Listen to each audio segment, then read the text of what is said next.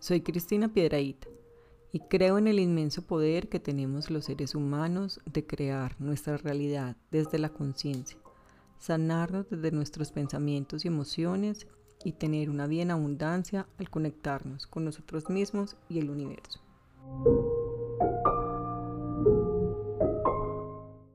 Mi propósito es guiarte para conectar con tu esencia y generar abundancia en tu vida. Bienvenidos a mi podcast número 17, La inspiración de las ideas. ¿Sabes cuántos pensamientos tenemos en un día? Alrededor de 60.000. Eso es mucho. Nuestra mente permanece muy ocupada y si adicionamos el tiempo que pasamos impactados por tanta información, que recibimos a través de diferentes medios como páginas web que visitamos, redes sociales, televisión, radio y comentarios y opiniones de otros, estamos llenando nuestra capacidad de discernimiento sobre lo que estamos recibiendo, que es con lo que nuestra mente construye los pensamientos y emociones.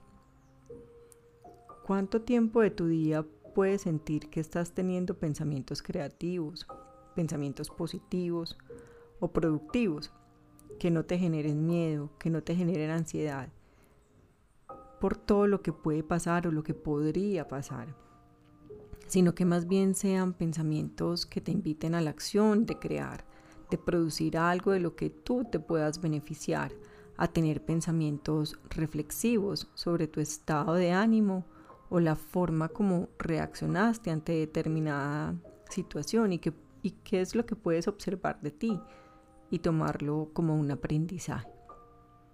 El tiempo que pasamos recibiendo tanta información nos hace desconectarnos de nosotros mismos y desde nuestra capacidad de creación o de creatividad. Descubrir el momento en el que tú estás más dispuesto a crear o en el que creas es muy importante para esa generación de ideas y empezarles a definir un plan. También poder identificar si tú eres un generador de ideas y estas ideas llegan a tu mente una vez, dos veces, varias veces. A veces tú les puedes poner atención, otras las compartes y en ocasiones las dejas pasar. Es importante reconocer esto, porque cuando uno es un generador de ideas, tiene la capacidad de crear. Y lo importante es qué vas a hacer con esas ideas.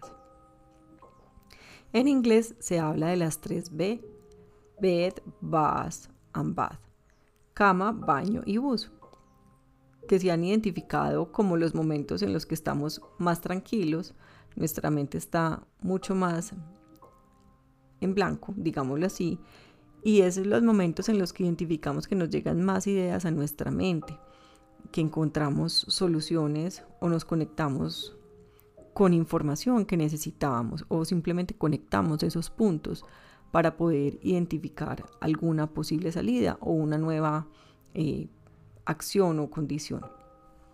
Es importante poder identificar esos momentos para que tú simplemente empieces a propiciarlos de manera deliberada y consciente para poder hacer esa creación de ideas. Estimular la generación de ideas te lleva a vivir una vida mucho más creativa y mucho más extensa, porque siempre vivimos en el mundo de las posibilidades, de las oportunidades, para ir mucho más allá de los límites y encontrar esos tesoros inimaginables que guardas en tu interior. Además, porque entre más creatividad usas en tu vida, más ideas llegan a ti. Es como dice Elizabeth Gilbert en el libro Libera tu magia porque una vida creativa es donde reside la magia, con mayúsculas. Para vivir tu vida desde la creatividad implica que desafíes constantemente el miedo, porque estarías en terrenos desconocidos, impredecibles y que son indeterminados, y al miedo no le gusta vivir en esa condición.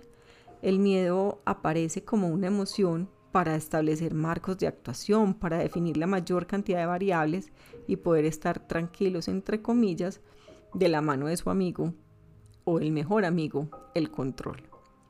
Querer controlar todo es una respuesta al miedo que sentimos de lo desconocido y bloquea completamente el proceso de creación.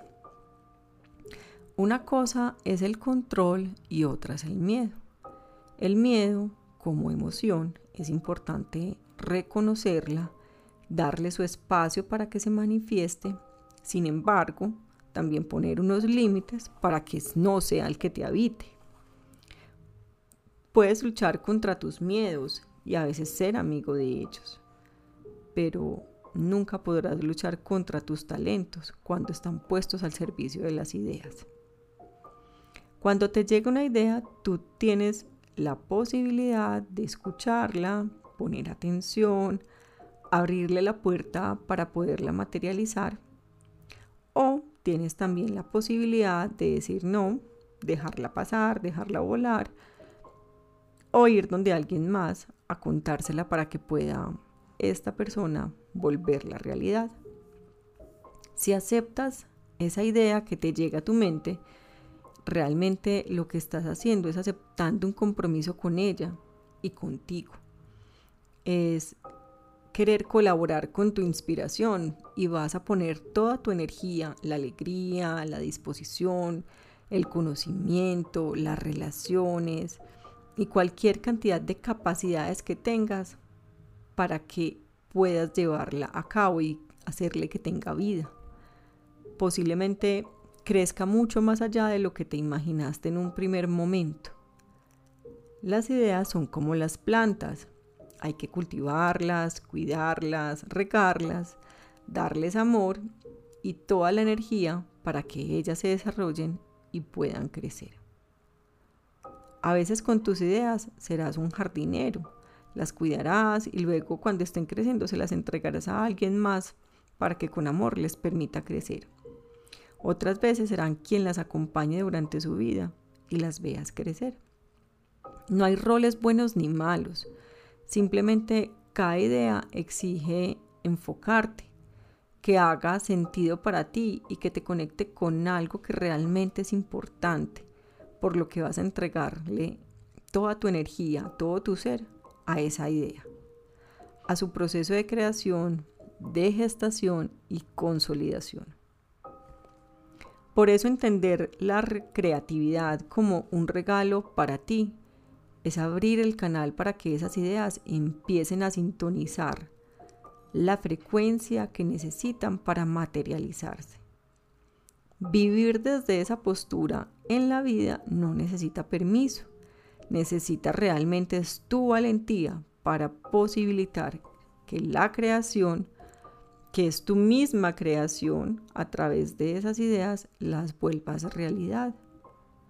Muchas personas dejan de lado su creatividad o generar ideas por fracasos, por burlas que han tenido en otros momentos de su vida o que simplemente sienten que no tienen la capacidad.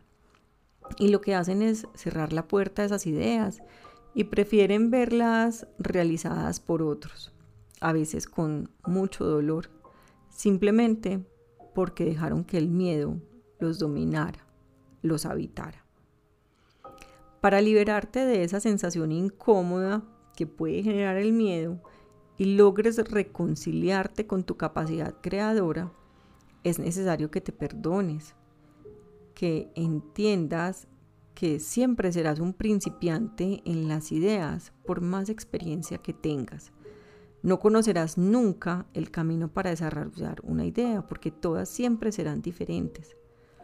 No te enfoques en lo que pasó, Simplemente déjalo pasar y siempre en la mente piensa en avanzar, el, dar el siguiente paso, recoger esos aprendizajes y seguir hacia adelante para que no le des el poder de limitarte a esa experiencia que tuviste en algún momento. Y por último, es confiar en que el resultado que tendrá esa idea será el que necesita para ese momento, no el que tú quieres. Tú eres un medio simplemente a través del cual esa idea se hace realidad. Tú no eres el dueño de ella. Deja también que esa idea te guíe y te muestre cuál será su camino. Las ideas son energía y ellas siempre tienden a materializarse. Esa misma confianza que debes tener en tu creatividad es la misma que necesita tu idea para poderse desarrollar. Te deseo un hermoso proceso de conexión desde adentro.